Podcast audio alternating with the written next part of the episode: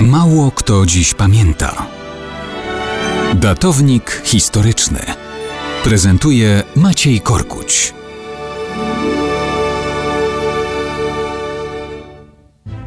Nic na to nie poradzę, że dzień 5 października na zawsze będzie mi się kojarzył z urodzinami.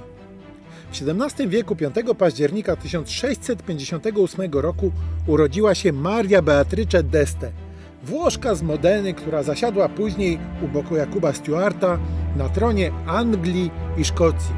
W XVIII wieku, 5 października 1713 roku, urodził się Denis Diderot, autor słynnego Kubusia Fatalisty i jego pana. 5 października 1779 roku urodził się w Krakowie późniejszy generał Franciszek Rzymirski, żołnierz powstania kościuszkowskiego i legionów polskich, uczestnik licznych walk napoleońskich i dowódca, który w listopadzie 1830 roku odmówił wykonania rozkazu posłania swoich podkomendnych przeciw zbuntowanym podchorążym.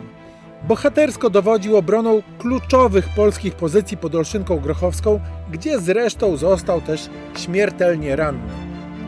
W XIX wieku, 5 października 1802 roku we Frampolu, urodził się Maurycy Gosławski, polski poeta, bohaterski powstaniec i więzień caratu. 5 października 1840 roku urodził się też Jan II Dobry, książę Liechtensteinu, jeden z najdłużej panujących koronowanych władców Europy. W sumie spędził na tronie 71 lat.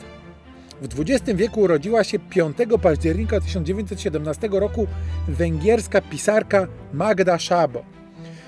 W XX i na początku XXI wieku, 5 października, rodzili się też inni poeci, ministrowie, dowódcy, żołnierze, kapłani, sportowcy, aktorzy, muzycy i mnóstwo zwyczajnych ludzi.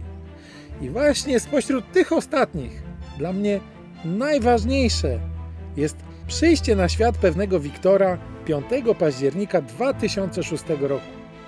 Mam nadzieję, że mi to Państwo wybaczycie, bo być historykiem to zawód, a być ojcem to zawsze poważne wyzwanie.